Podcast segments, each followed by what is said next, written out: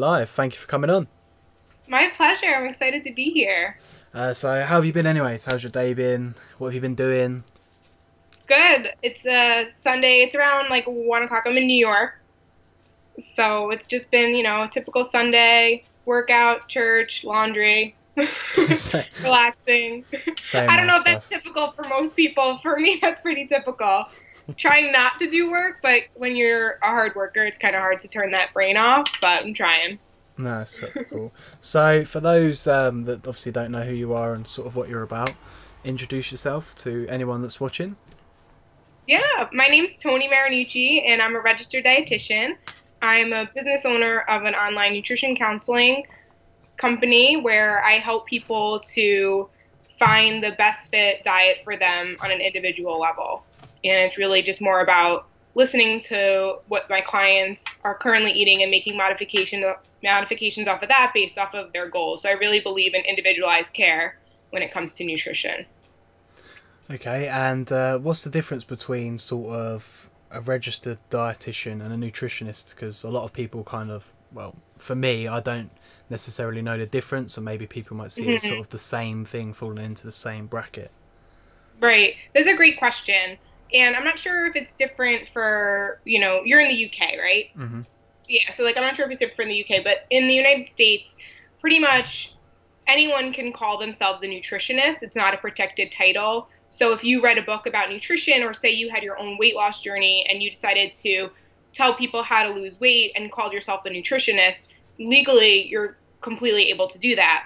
But, you know, just because you yes, you might have had success, but I don't believe that your own personal success is the only determining factor to being able to help someone. Whereas a registered dietitian, we're credentialed nutrition professionals. And I went to school for, you have to go to school for a minimum of five years to obtain your registered dietitian um, degree. You even have, you have, there's a whole test involved. So you, you're learning a lot, a lot about the science of nutrition. And it's a five year program that you have to do. And then now they actually require you that you get a master's. So I have my master's in nutrition and dietetics as well. But it's definitely a more structured way of learning and i think you're going to get more credible answers if you seek out a registered dietitian versus a quote unquote nutritionist Yeah, I mean, over here in the UK, um, it's kind of similar, really. You have people that will sell supplements like Herbal Mhm. Life or something, and then say, "Yeah, we're nutritionists. We can take like do this program for you." Or, um, I mean, Mhm. they they even now have started to push into um, sort of that personal training industry as well, where they're running like boot camps and fitness camps with no qualifications at all, and like for myself personally, I've spent money on becoming qualified, and I'm like, well, I may as well have not bothered. Like, I may as well just have kind of trotted down to my local park and gone, yeah, come work out. I know what I'm doing, you know. Mhm. So yeah, obviously in the UK we do we do have that problem as well, and I think that's where the line needs to be drawn, you know, because obviously it's you can potentially cause someone harm, you know, whether that's through nutrition, just claiming you're a nutritionist and having Mhm. sort of no qualification to back it up, could you know Yeah. potentially you could be feeding something something uh, someone something that may have a negative impact on their body because you don't know what you're on about. I mean, I like to think that people are quite savvy on what to eat, but when you start to have conversations with people, you kind of realize uh, not so much. You know, you know, they're like, oh yeah, I had like, you know, two cans of Coke today and a packet of Doritos, but I ate chicken and had some lettuce, so yay. and you're like, okay, like right, let's let's get the ball rolling. So no, we, we do have that problem over here, and hats off to you for taking the time out to go and get a qualification. yeah luckily i knew i wanted it at a young age you know Yeah. i actually struggled personally with being overweight i grew up overweight um, majority of my life got made fun of didn't you know never really had any sort of i had a lot of girlfriends but when it came to like guys and stuff my self-esteem was very low and i realized that when i started like my weight loss journey that everything that i learned was helping to shape me into being able to now not just help people because i have the personal story But now that I decided to go to school to become a registered dietitian, I have a wealth of knowledge. It's the combination of those two that I think can really help a person. Hmm. Yeah, as well as um, your own passion, I guess, for it as well. Because obviously, if you're going to invest your time and money into something, and obviously five years is a lot of time, you've got to kind of be passionate about it. And then you're also starting where you've got your, your business going and things like that, and you're helping people. So I think mm-hmm. it's a good good component to have is have that balance. And a lot of people out there ain't necessarily passionate about what they do; they just want to make the money. Do you know what I mean by selling some uh, fad diet or, or supplements or whatever. Mm-hmm. Um, mm-hmm. what's your opinion on sort of like what's the truth behind like fad diets and and cleanses in in your opinion? A lot of times it's just putting a band-aid on the bigger issue. A lot of people will seek those quick fixes or a cleanse. Cleanses are are to me somewhat absolute like in the nicest way of saying it, ridiculous because we have our our skin, our liver, our kidneys, like we have organs that detoxify our bodies regularly. The mm. best way to aid in the detoxification process is just generally like eating more fruits and vegetables and whole grains and lean proteins and just eating healthy on a regular consistent basis will help you to naturally quote unquote detoxify your body but so taking a doing a cleanse or trying to do a detox or something to kind of start fresh and start over, people do it for a number of different reasons. If you're doing it to lose weight, you'll lose weight initially, but until you change your eating habits, the weight won't stay off. You know, if mm-hmm. you're doing it to get healthy, you're going to be healthy for those 3 or 4 days and really you're not actually learning how to eat in the long run. So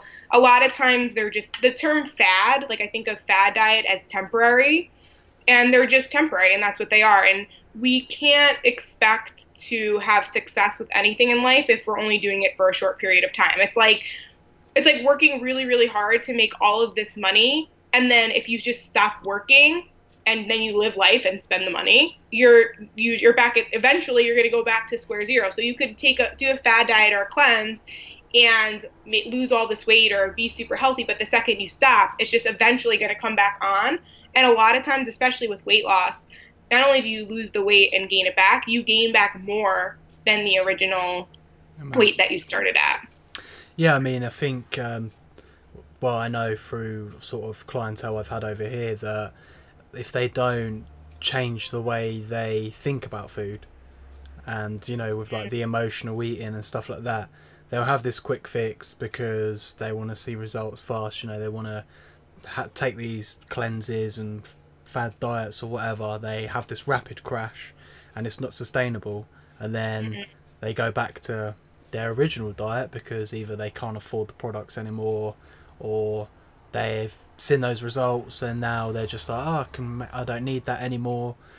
And what they find is because they haven't made the necessarily lifestyle changes and mental changes to the way they associate themselves with food, they again, like what you said, just kind of find themselves going back up. So it's a vicious mm. cycle, really. There's there's like to to anything. There's no get rich quick schemes.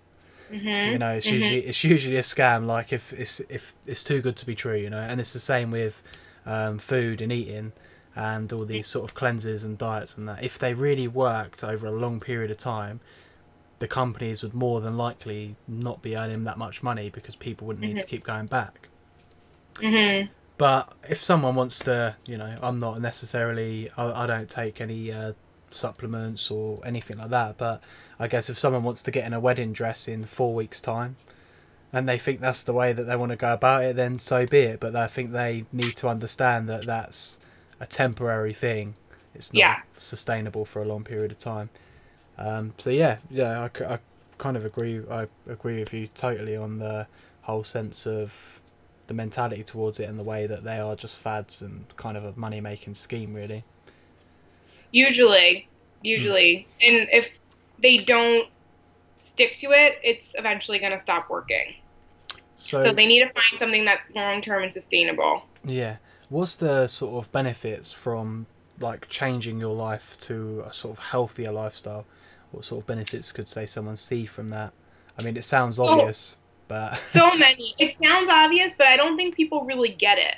I really don't think that they do. But um, just I, I strongly believe that healthy eating and exercising regularly and just embracing the healthy lifestyle is the best way to tell yourself like I love you. Like I think it's like a self-care I think it's almost imperative for us to take care of ourselves in that way. And then when you're taking care of yourself, then you can truly give to other people.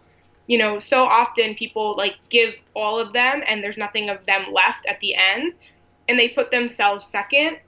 And by doing that, they're just stretching themselves so thin and they're never really fully going to be to be their own go to rise to their own potential and that even though their intention is to give to people and to be there for them they're not really giving them all of them like it's that saying like fill your cup first mm. like that's what i truly believe and i think healthy eating and exercising regularly you start to feel so much better about yourself because one you're taking care of yourself. Two nutrition is linked to you know just overall better mental health. Exercising just makes you happier. You feel more confident. If you're you know one thing exercise helps you do is sleep better right? So if you're sleeping better your mood is better the way you approach your day your job your life like everything is just improved because it's not saying that you know you're never going to have problems or conflict but it's so much easier to deal with those problems and conflict when you feel more secure about yourself and you're happy with yourself and proud of yourself and knowing that at least you know if everything else goes to crap at least i got my body to depend on you know at least i got my physical body and my mental health because i do think it's all correlated mm. i think um, with that comes the only uh, complication, in my opinion, when I've tried to get people to change into sort of a more beneficial, healthy lifestyle, is that they think these results and whether it's mentally, physically, is like instant. So they're like, yeah. oh well, I do one training session and I'm gonna feel instantly better and my confidence is gonna be sky high. And again, it's kind of what we was touching on before. It's like it's a long term thing. It's it's a marathon, not a sprint. You know, your goals are going to take time, but make sure they're you know fairly achievable, and give yourself a pat on the back when you get there, as well as all the um, you know psychological chemicals that are produced just from from exercising as well. You know, uh, yeah. I think there's a lot of studies going around saying how exercise can be good for like anxiety and depression. And, yeah, hundred percent. It's uh, mm-hmm you know stimulates you and obviously with the helping with the sleep obviously lack of sleep causes anxiety and depression so you kind of counteract it by going and exercising it's a cycle mm. it's a cycle like you said earlier when you go into some of like the fad diets or the crash diets and stuff you're just playing in that cycle but the same thing you can use that cycle to benefit you mm. the healthier you eat the the not even more that you exercise, but the more consistently you eat health. I'm not even saying you have to have a perfect diet and you don't have to like work out every single day and be perfect with your workouts, but the consistency of the two, the longer that you're committed to eating a little better and exercising a little bit more consistently, then you'll you'll break that cycle. It's a lot of a lot of the times, you know, everyone kind of not everyone, I can't assume, but most people know what to eat. It's just how do I stick to it and mm. how do I stick to healthy eating? It all comes down to our habits, our behaviors, the things that we do on a day to day basis. And I think the biggest mistake people make is they try to U haul their diet overnight and they try to, you know, if they've never worked out a day in their life and now they decide to go exercise, they try to exercise five days a week. It's like they've never ate vegetables and now they're trying to eat vegetables with every meal and they are drinking soda and they go straight to water. Like these are all good state changes and good steps, but it's really difficult to go from zero to 100 and anticipate to be able to to sustain that. Mm. You know, so that's kind of the biggest thing. I think people think that they can just change overnight, but it's it's definitely like you said, it's not. It's a journey. You know. Yeah. Yeah, it's a it's a lifestyle, you know. That's why they call it lifestyle. Like it's a way of mm-hmm. life, you know. And I think, I mean, there's some people out there they're content and happy to be overweight and not exercising and whatever. Hats off to them, you know. Whatever if they want to choose that that path. Mm-hmm. But for the majority of people, I'd say. I and you know to be honest, and I I probably will get like some backlash for this, but I really, really, truly believe that by not, and you don't have to be a, a perfect size, where it's perfect, technically have the perfect BMI, and you know, it doesn't have to be like that. But if you're not taking any action toward your health or your exercise regimen, then you're not really living to your potential. So although you can be happy being overweight and not exercising and not eating healthy, I do think you can be happy, but I don't think you're going to be your happiest self. I don't think that you're truly living out, you know, what we're put on this earth to do, which is to serve others and be just our absolute best selves. So No, I get you. So there's Yeah. there's a state of happiness, but you could be happier, basically. it's like pretty much, yeah, yeah, yeah. that's pretty much what I'm saying. And I, Yeah. I mean, I can't put myself into that mindset, um, and maybe I'll get hated on a little bit for this, but it's like if you're a big, big person and you're Mhm. overweight, it's hard for me to see how you can look in the mirror and have such confidence and whatever. And I mean, there are people that do. There are, there are, and it takes a lot of work. I think Mm. it takes a, a lot of work to get to that point. Um, so like what I think of with with people is like everyone's different, but I've always changed the way that I ate and the why I'm consistent with exercise. The reason why I committed to a healthy lifestyle is because it wasn't a yes, I did have a lot of insecurities looking in the mirror, you know, being being overweight most of my life and being made fun of for it and you know, I, I thought I was confident, but when people are constantly putting you down, you lose that self confidence. Hmm. And it's definitely something that I struggled with. But putting that aside, what really helped me stay committed to healthy eating and exercise was how it made me feel better. Like, forget about looking in the mirror. I genuinely, like, when I ate high sugary, high fatty foods, I felt sluggish and tired and full and bloated and uncomfortable you know? And when i didn't exercise i could still i was you know i got good grades in school but when i would exercise my focus was like so much better. It was just like i was tired of not feeling like wonderful and great all the time. I felt like i was more feeling just like i could be doing better. Yeah, I mean, it kind of seems like um, we can kind of touch on like your views on maybe emotional eating and how to sort of avoid it, because I think when Yeah. you're in that, when you put yourself in that position, you can also think, do you know what, like fuck it, like I'm being bullied because of my size. I, I'm just who cares? I'm eating this fucking pizza. Everyone Mhm. views me this way anyway, so whatever. How would you, Mhm. what sort of tips would you give, or how would you say people can get over that? emotional eating is a learned behavior. So just like any breaking any other habit or behavior, it takes mental awareness and and intention to change. Hmm. So there's usually triggers with emotional eating.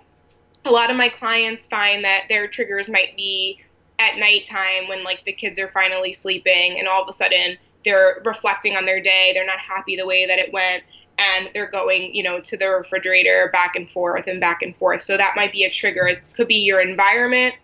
It could be, you know, maybe a relationship that you're in and that person says the wrong thing to you and automatically your automatic reaction is a learned behavior that then you go to, you know, hit up all the fast food restaurants and kind of escape that way. Hmm. For for those who struggle with emotional eating, this is how I kind of help them see why they need to consciously make an effort to break that cycle.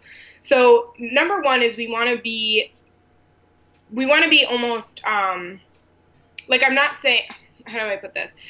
We want to be aware that the reason why they're doing it is because when we eat food, we're in the moment. It's like a drug in the sense that we can easily forget about our problems. So it's a way for them to avoid the actual issue, right? If you think about when you go to food, you're so excited about what it tastes like, what it, that you're thinking about nothing else. It like takes you out. It's like a zone, and it, it is better than doing drugs, and it's better than drinking alcohol, you know. But it is slightly kind of like your drug of choice of to kind of zone out. So we have to recognize that that you're utilizing it as um, a crutch almost.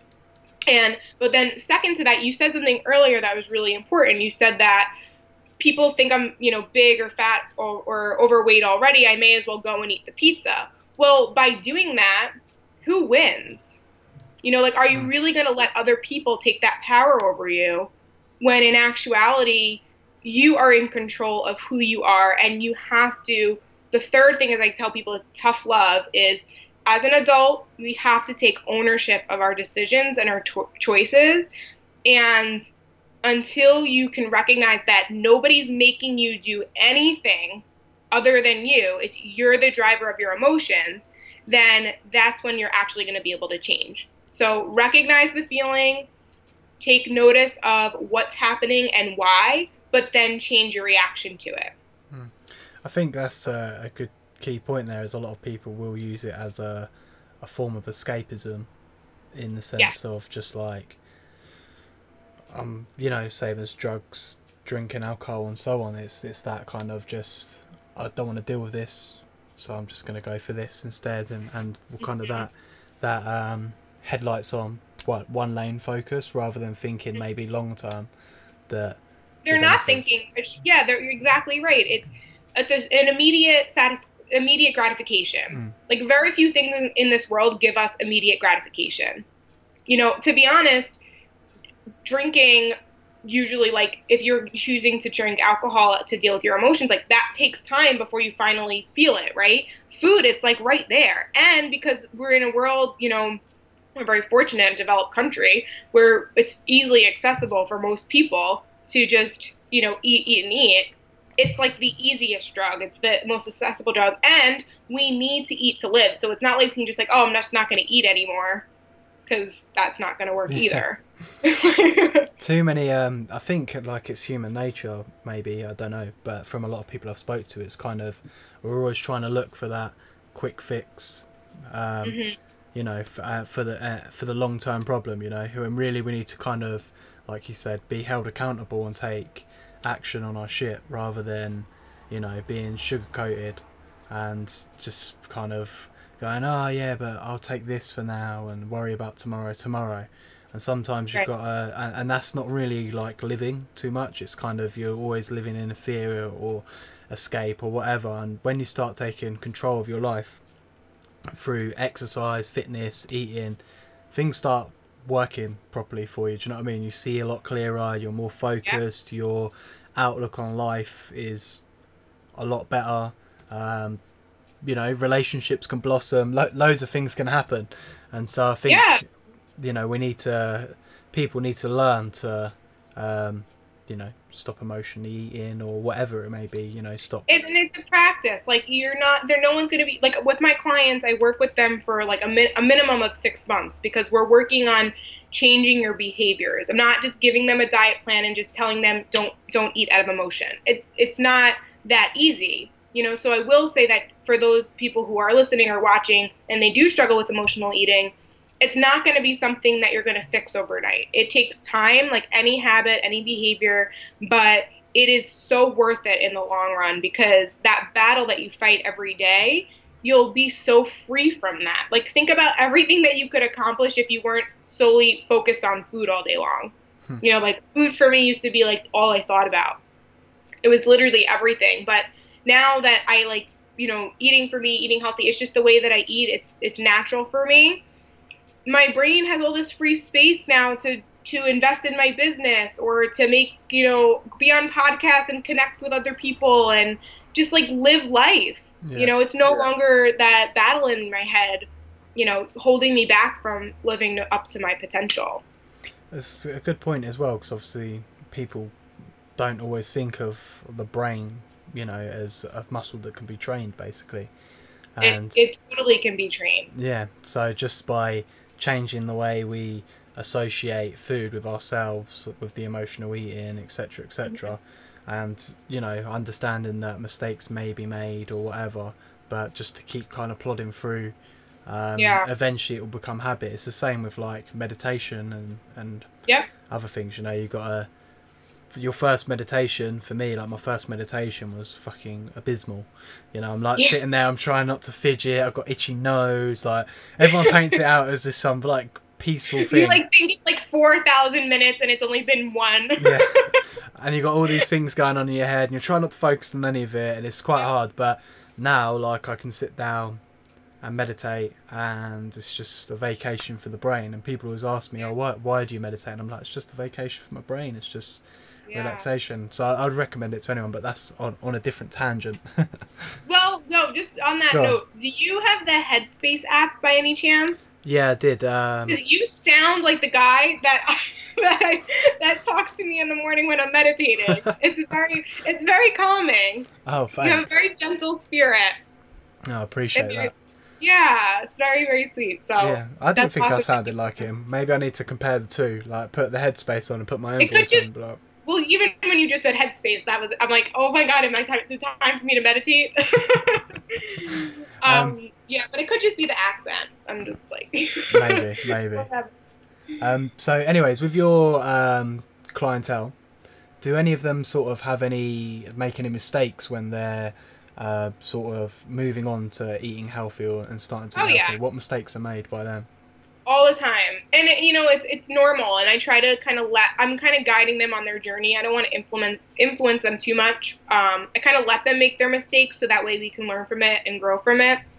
Um, but everything from perfectly eating monday through friday and completely blowing it on the weekends to having the mindset and you mentioned it earlier about that relationship with food that you know if i eat less i'll lose weight.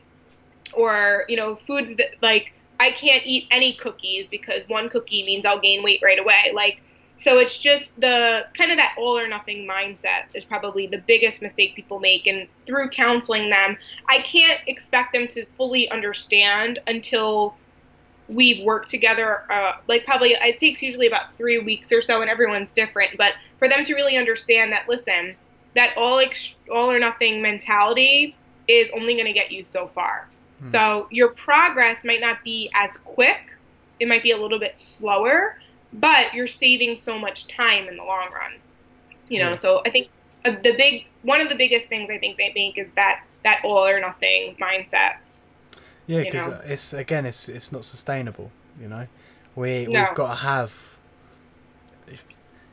You've got to have like a, a balance, and I think that's kind of the whole key to, to life in the sense of things is to have a bit of everything. You know, to have social times with your friends where you can have a glass of wine and Yeah, go to the gym the next day and have that donut if you want it or whatever, but to not take the piss basically and be eating negatively and getting drunk every weekend and binging and whatever. It's about kind of just being more aware of the choices you're making and not going OTT.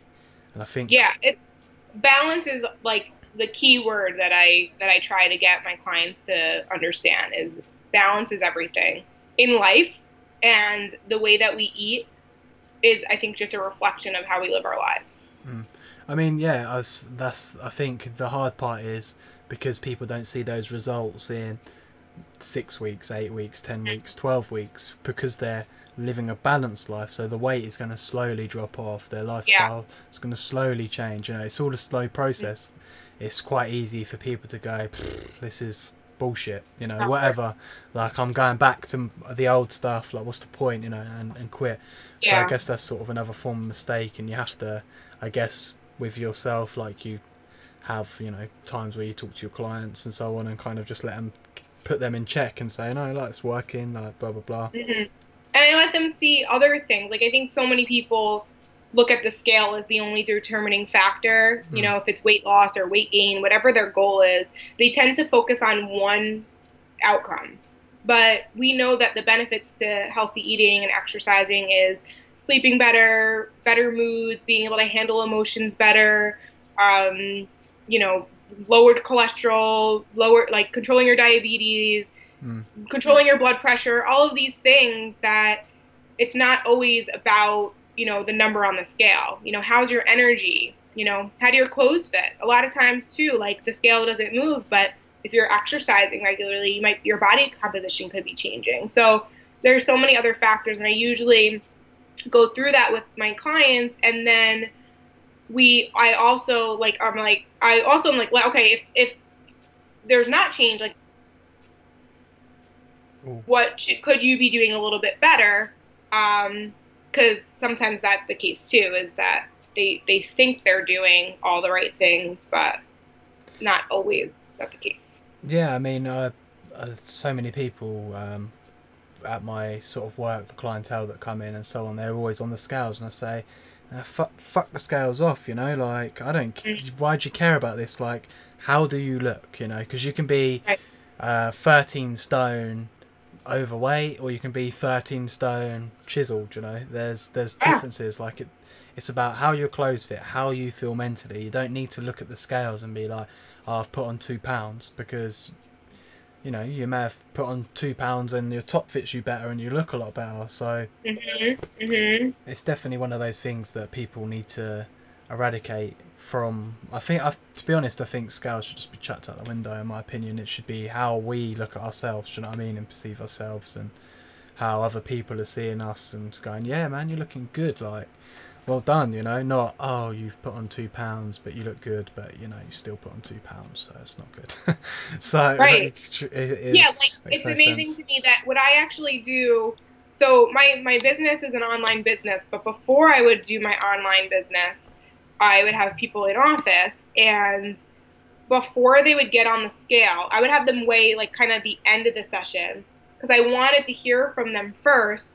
How are you feeling? You know, how do all the other things, and they're like booming, beaming with all this feeling so great and positive and they get on the scale and all of a sudden all that goes away yeah and i do that intentionally so that they can see like hold on a minute can you just repeat back to me what we were just saying you know right before you got onto the scale and then they start to realize okay you know the scale is not everything Yeah, I think it's uh, like we need um, people need that visual like result. Do you know what I mean? Like I can see it, but necessarily, like you said, but like the lower cholesterol and that, you know, you don't, you can't see that unless you go and get your cholesterol done regularly. But Yeah. I can guarantee you, if like I had um, someone's heart with arteries in it, and I was like, yeah, this is you right now as you're eating, like your arteries are getting clogged up and you're gonna have a heart attack uh, at some point, you know, because of your lifestyle and what you're eating. Um, and I'll show you this again in four weeks after you've had exercise, eradicated the fatty foods, and we'll show you. I'll just pull your heart out and show your arteries, and they'll look a lot clearer. If you could show someone that, they'd be like, "Oh God, like this is great." you know what I mean? yeah But because sometimes we don't see that, um, see what's going on on the inside, we don't necessarily appreciate or even think about it and take it into account. yeah it's a big part of it i think you're right is it's not visible Um, so, what barriers uh, do sort of people face when they're trying to make a change, or like your clients, for example, they're trying to make a change? What barriers do they have to? I think there's a lot of barriers, um, but the couple that come to mind are, I think, lack of support. So that's why it's really important to have to work with someone individually, one on one, so that way, you know, I can kind of be their cheerleader because maybe their family doesn't understand the same values. Um, it's very challenging to be the only one making these changes and nobody really understanding why and then your relationships with family members, spouses, friends, siblings, they change. And people don't like change. And because you're changing, even though you're changing for the better, sometimes people don't necessarily jive with that. Yeah. And that's a huge barrier is people not realizing that their relationships with their family members and their friends might change and they have to be okay with that because they have to be confident that what they're doing they know is for them and it's going to be best for them in the long run. Um, so what I encourage a lot of people to do is I have a free healthy lifestyle support group on Facebook and anyone can join. It's you know i just encourage people to participate and it's a great network of people who are done doing the cr- crash diets done doing the fad diets.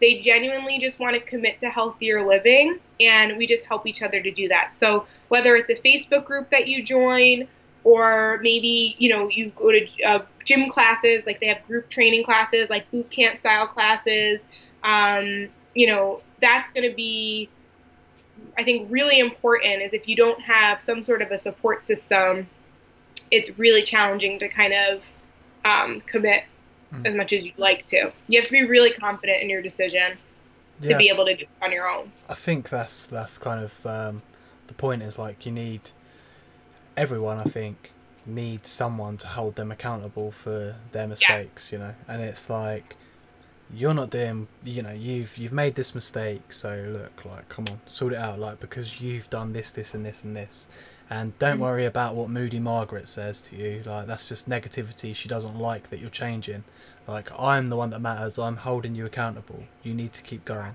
you know bat Yeah. away all that other stuff and so i suppose that's the purpose of you know we have like business coaches online coaches personal Yeah. trainers and so Yeah. on because we need that accountability someone uh, Hundred percent. I have a business coach and I have a dietitian as to help me with my nutrition. Hmm. Which is mad, isn't it? When you think you, And isn't that crazy? Like, I, I and I actually for a while I even battled with that myself. I'm like, I should be. able I know how to do it. I teach people. I've I've had hundreds of people have success and reach their goals, but I was like struggling myself because I'm I was like constantly taking care of other people, and it made me realize, okay, you need someone holding you accountable because you're not serving your clients your best if you're not taking care of yourself your best. And it was honestly the best decision I've ever made. like, like I believe in investing in yourself 150%. yeah, And I think when you do that, you know, it's just it's like a once again that cycle of positivity. It just like grows and grows and grows, and it it rewards you in the long run.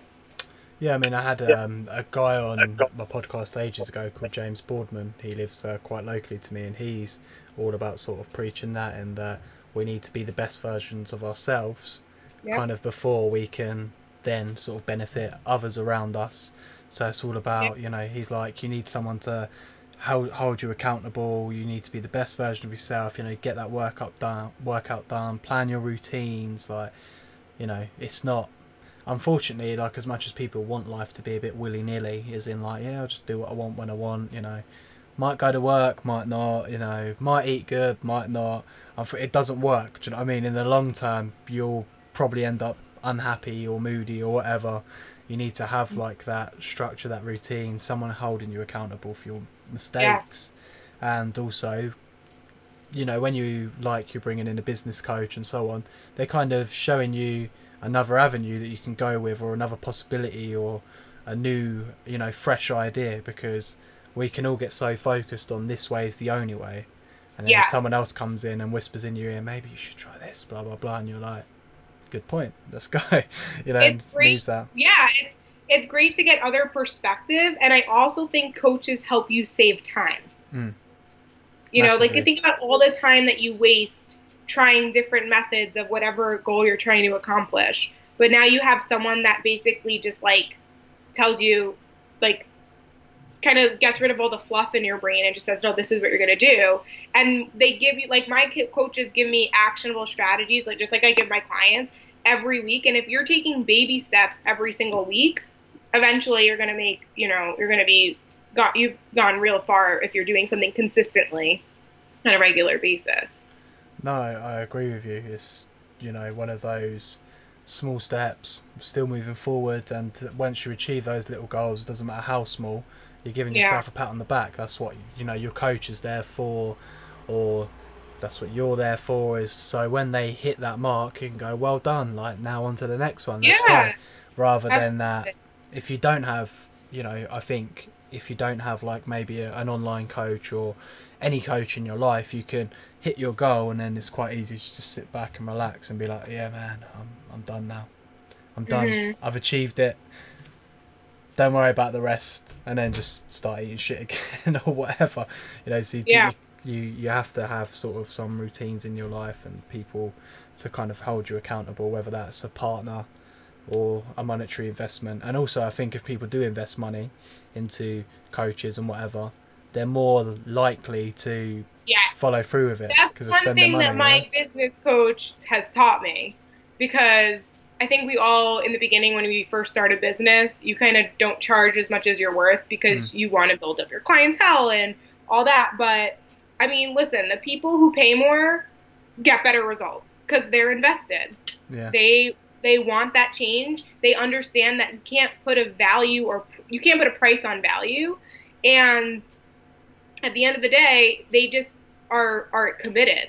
And when you commit and you go and like so I think that's another thing that I want to kind of touch on is so the all or nothing mindset versus going all into a healthy lifestyle are two different things. You know, so there's like you have to be all into committing to a healthier version of you, but you don't have to eat perfectly and exercise perfectly for that to happen. Does that make sense? Yeah, no, definitely. Because I've Okay. I have it with clientele. You know, there's certain people I don't want to work with, and I know that's harsh, but that's just I've got to worry about No. me. Do you know what I mean? And it's like hundred percent. I'm not willing Yeah. to waste my time like with you. Like you either pay me the fee. This is what I'm worth. These are the results that you're gonna get.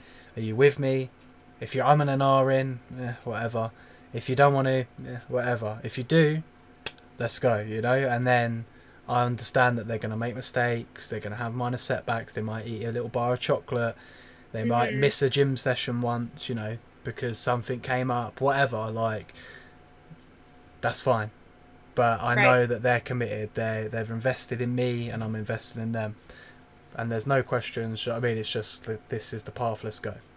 So yeah, I definitely get get what you mean. You know, hopefully other people do as well. They do if they're in the industry and they're running their own shit. they definitely Yeah. know, know what's going on. Um, how do you develop sort of? How would you sort of recommend for people to uh, develop healthier habits and sort of routines that could like help with success and moving forward with their lives?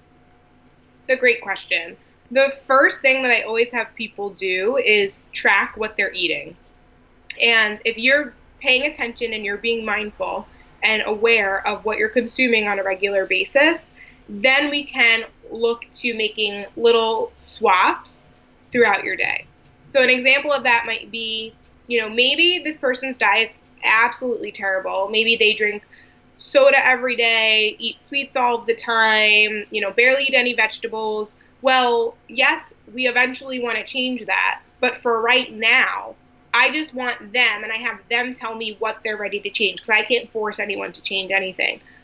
I ask them, what are you willing to swap out right now? And it doesn't mean that they can't drink soda. It just means that they're going to commit to drinking less soda and maybe try flavored seltzer instead as an alternative.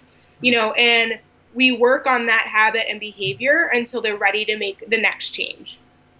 And it's really just taking your own diet and making it the best diet for you. It's not about following what Susie Joe's doing. It's not about following what you heard on social media or, you know, it's on the news. It's about looking at your own diet and making small little changes that are sustainable for you.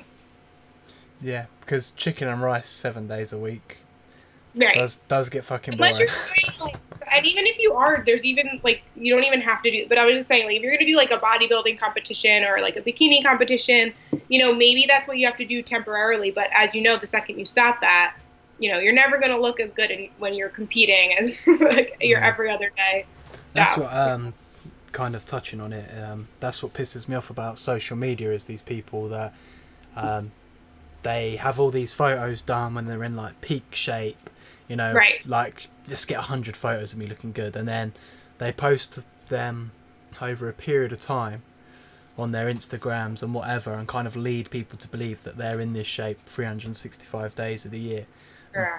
maybe like two percent of them are, but most of them they're probably a little bit you know out of shape or whatever because I don't think it's possible as a human unless you're an alien to maintain having that you know body competition. It's also not healthy. Yeah, Like their body fat percentage is at an unhealthy rate, uh, unhealthy place. You know, women at that with that low body fat percentage are not menstruating. Mm. It's not long term sustainable. The men at that at that with that low body fat, like we need fat in our bodies. We need the right portion of fat, but you know that competition level, it's not something that is healthy to stay at for long term. There's probably some dude like ripped to shreds, ready to compete, and he's listening to this and he's like, "Those two are just jealous, man. They don't know what I'm going. they don't know what they're going on about. Look, look at that guy with his beard and his fat cheeks. Oh just my- me saying. No, like, I mean, listen, you. like it's like anything, like, and it's also the that's it's an athletes do crazy things to get results because to them it's not about you know the result of winning or getting first place is more important. It's mm-hmm. all just about like what are your values and it's totally fine like that's if that's part of the sport a lot of times athletes do to perform at certain levels might have to be at a low body fat percentage to get them to where they want to go but Yeah. the problem is is that it's not athletes who are following these athletes it's Yeah. your everyday average person looking up to these athletes trying to achieve something that almost makes no sense in their lifestyle true. you know especially if you want to balance say like family and friends and going out to eat and you know just having like a regular normal routine quote unquote normal routine um you know it, it's probably not if you're not making money doing it i wouldn't do it basically. if you're gonna get compensated for exercising, you know, hours a day, like doing two a days and eating super clean and you know focusing fully on nutrition and exercising, you're gonna get paid for it. Awesome. But if you're not, and this is just something that you think I'm just gonna do because I want to aesthetically look a certain way, I probably would think about it a different way. So, what's your view on sort of um, vegan diets? Because over the last sort of year and a half to two years, maybe it's kind of the vegan movement has blown Mhm. up. What's your take Mhm. on that? Do you think it's a sustainable long-term thing, or Well, that's the that's the problem is that some people go vegan because they think it's like the only way to be healthy, forgetting that the vegan it's a veganism is a lifestyle. It's a lifestyle choice, and not everybody's doing it for health reasons. Some people are doing it for sustainability reasons or for um, ethical reasons. You know, there's so many different reasons why somebody goes vegan. So regardless, if if you're looking at it as a way to lose weight, it can be considered like a fad diet as well. Like it could be something that you do temporarily because you don't truly understand the reason or the vegan community. You know, because the vegan community is a community and it is a lifestyle choice. So it's dependent on the person's mindset of why they're going into it. And if they are going into it and they are going to live it for the long term, then they really need to pay attention to certain things in their diet that they could be missing to make sure that they're getting a well balanced diet. Because, you know, not it's not that meat is bad for us. It's that the absence of meat creates the opportunity for things like nuts, beans, um, seeds, whole grains, like a lot more of your nutrient dense plant based foods, which is really good for us. Um, but a lot of people like could be playing into that all or nothing mindset once again, which I believe we need to have a balance in the way that we eat. yeah? I mean, most um, most vegans I've ever spoke to are so aggressive. I'm like, Mm. man, you need some meat. Like, what are you doing? They're just like, you animal killer. Like pinging me loads of like fucking videos of animals being killed and cows being killed and or like I tried to get a vegan on my podcast to talk to him about his view on it and what's going on and he's just like you've got more chance of um, Donald Trump marrying Hillary Clinton than you have of me coming on your podcast. And I'm like Wow. okay now like, chill out. I was just asking do you know what I mean? Yeah. like I actually- should I could point you in the, the direction to someone who I had so I'm a podcaster and I have I'm also a regular I have my Tips with Toni podcast that I'm I have the Gym Wits podcast that I'm a regular on where it's a trainer, I'm the dietitian, and then you have like our average Joe. And we had a really, really awesome person come on to talk about ethical veganism. And she as a vegan was like one of the very few that didn't you know, isn't one of those like preachers down your throat because she knows that you don't get anywhere Hmm. with anyone to create change by pushing it down their throat. If anything, you're just going to get more resistance. Strange. You know, so I should have. I can. I'm going to put you in contact with her yeah I'd, if you I'd, uh, want someone to come talk about the vegan diet. Yeah, no, I'd be interested. I'll, I'll get some questions right up for them. Um, so yeah, we'll net- network me through after this. That would be cool. Yeah, I Um, will. Also, I just kind of wanted to know what your uh, view was on the effects of unnatural sugars on the body. So, soda, like people say, it's Like uh, it's diet soda, like just just um, normal or Coke, you know, corn syrup. Like Yeah. what do you? Yeah. When high you say high in sugar, you you know, mean like what's that? like yeah, just like soda and shit like that. You know, things that are not not necessarily good for you. Those those sugars, bad sugars. You know, not Like refined sugars. That's the one. I knew that was a word for it. Yeah, I couldn't remember it. Glad you got it. So yes, refined sugar. So like I encourage people to. A lot of people will think that you know all carbs are bad and they should avoid carbohydrates, and that's the magic solution to their health. But incorporating carbohydrates is really really important. So it's important to choose carbohydrates that are complex or high in fiber. Their natural state. So fruit is a good example of that. You know, whole grain bread, um, things that don't have added refined sugar, aka added carbohydrates, that spike blood sugars can put someone at risk for um, developing or, or, you know, contributing to their diabetes. Um, excessive amounts of refined sugars usually cause weight gain, cavities, um, mood disorders, uh, at high peaks of energy to low feelings of not having any energy. like, Yeah. Um, so yeah, excess sugar in the diet is not really necessary unless you're an athlete and you really need to get that quick fuel source and it's gonna, you know, you're about to work out within 30 minutes. That's when you need refined sugars. Other than that, it can be in the diet, but we don't want to be having more than. And I don't know what your conversion rate is from the UK to the US, but usually upwards of 50 grams of added sugar is the maximum amount that we want to have on a daily basis. And although that sounds like a lot, really, if you think about a 20 ounce bottle of soda, I think it has like 57 grams of sugar. So Yeah. you already maxed out that way. And then we think, I think of things like sugary cereals or, you know, yogurts that are loaded with sugar. Um, you know, occasional like a little bit of candy. If you add all that up, it's really easy to kind of get that to that. So one thing I have people do is when they're tracking their intake, take a look and see, you know, where do I have added sugars coming in and is there a way that I can slowly cut back? Because one thing about sugar is it's very addicting. Mm. And the more that we have it, the more that we want it. So it, we can't, it's really hard to go like cold turkey, no sugar at all. But like any change, we, you know, if you're used to drinking, you know, putting like four sugar, four teaspoons of sugar in your coffee, I might recommend to going to two sugars until you can tolerate that, then back to one, and then maybe, you know, drink your coffee black. No, I mean, um, I've uh, been addicted to two different things that are really high in sugar in Red Bull and Mm. Coca Cola. Mm. And both of them I just went teetotal on. Like, so I went a year, literally, it was so bad. I went a year, I was drinking like three Red Bulls a day. Fucking so bad. I was just like, oh, I was high on energy, so it was great, you know. But, but when I come off it after a year, like year maybe two days short of a year or whatever, but when I come off it after about a year period, um, my mood levels were like boom down. I was having like headaches. I felt lethargic. My muscles were like spasming and shit. I was like, "What is going on?" Like, I'm on my deathbed. I'm thinking like, "What is going on?" Just from stopping Red Bull, and, and for me, like, that made me realize how much I needed to reduce the amount of sugar in my in my diet. I was like, this isn't good, and yet people are consuming. I mean, three Red Bulls a day is a little bit excessive, but people will have, you know, Monster, Red Bull. Yeah, I mean, it's not that excessive.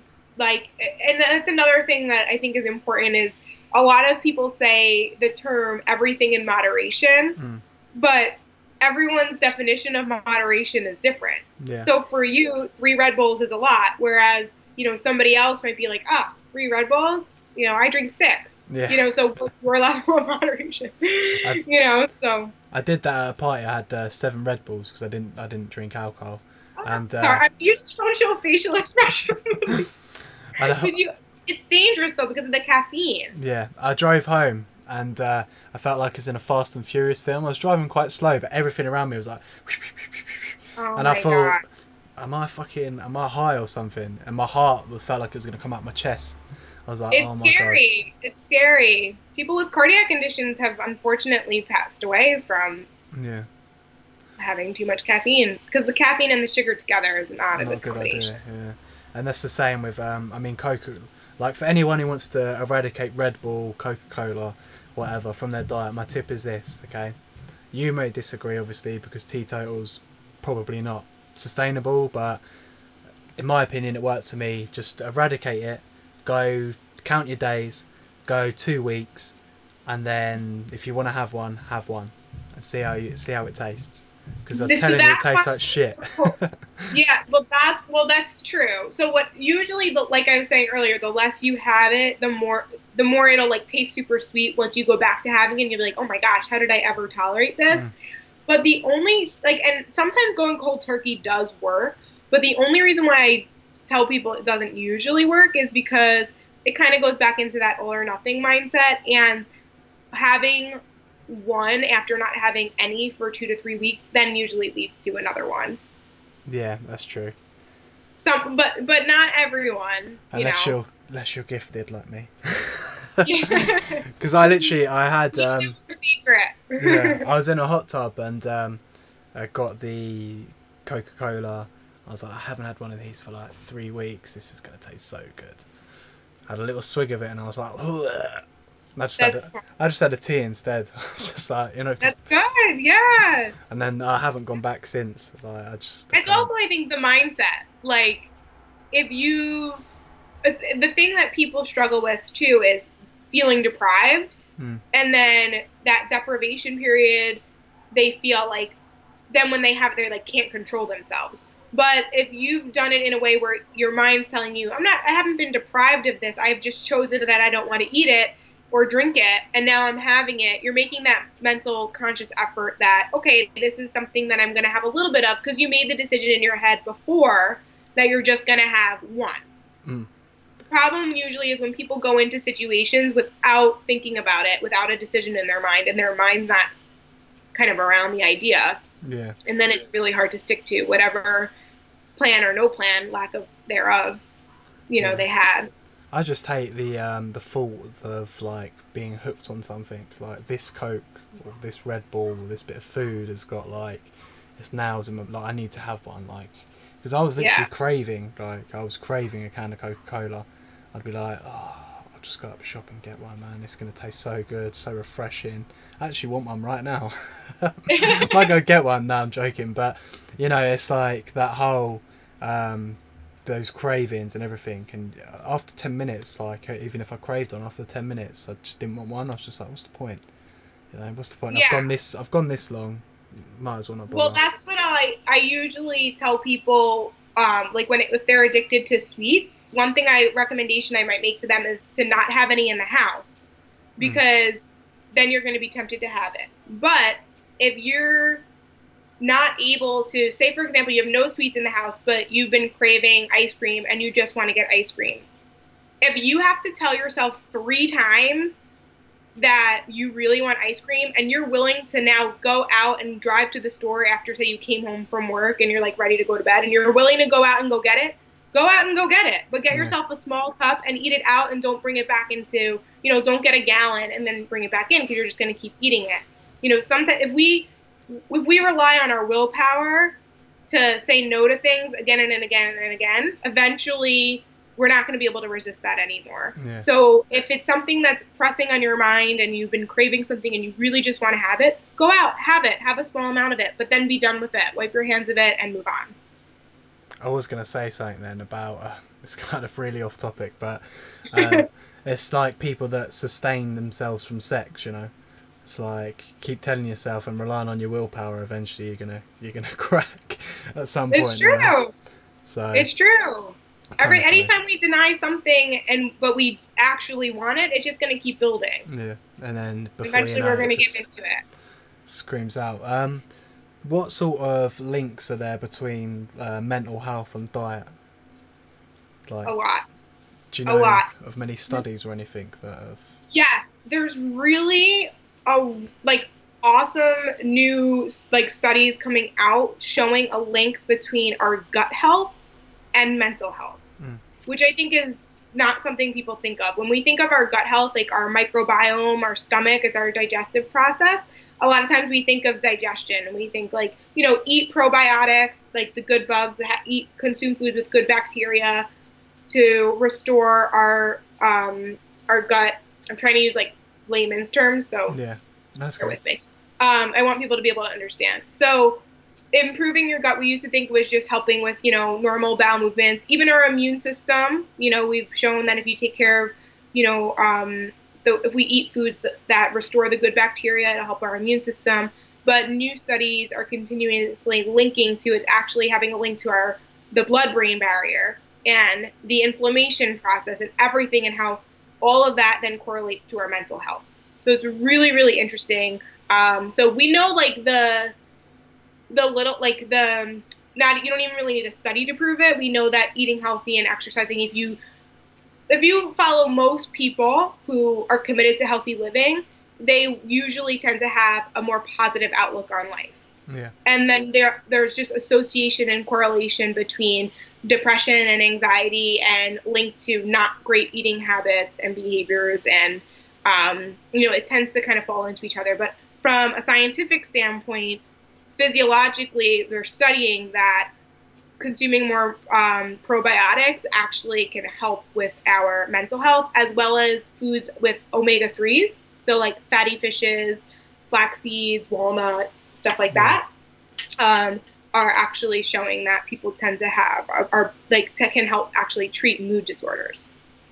But mad, if you if you have a mood disorder, you still and you're prescribed medication, you still want to continue with your medication. I just want to make sure people Yeah, know yeah. that. Yeah. It's Right. usually a complementary alternative, and actually, a lot of my clients do struggle with anxiety, depression, or bipolar disorder, and we've worked together, and I work with their therapist to help them wean off of those medications because they've committed to healthier living.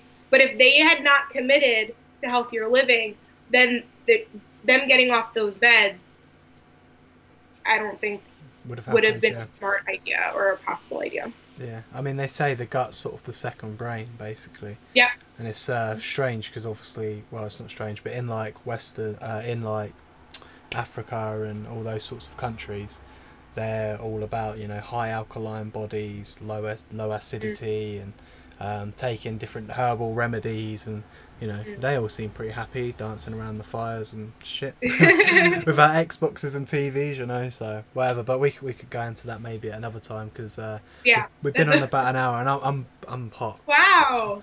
Yeah, it goes quick, doesn't it? It did go very quick.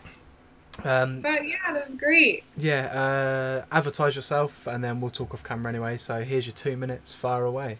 Awesome. All right. If you were intrigued by anything that I had to say, you can follow me on Instagram, Twitter, Facebook, or YouTube, or listen to my podcast. It's called Tips with Toni, and that's Toni with an I. I am also on the Gym Wits podcast regularly, so it's the combo of fitness and nutrition. The Tips with Toni podcast, they're really quick, simple things that you can do to apply everyday solutions um, to your everyday eating habits so that way you can sustain a healthy lifestyle for uh, the long term. And that's it. I'll put your um, link tree um, oh, thank you. in the description of the video, anyways. I already put it in there, but I'll just let you know. I'll do it anyways. It's been done. Um, Okay. yeah, thank you for coming on. Really appreciate it. I'll Pleasure. talk to you off camera, anyways, and uh, I think I'm gonna have to get my fan on because I'm a bit hot. But I yeah, know. I'm going to put mine on too. yeah. Cheers for coming on. I appreciate that.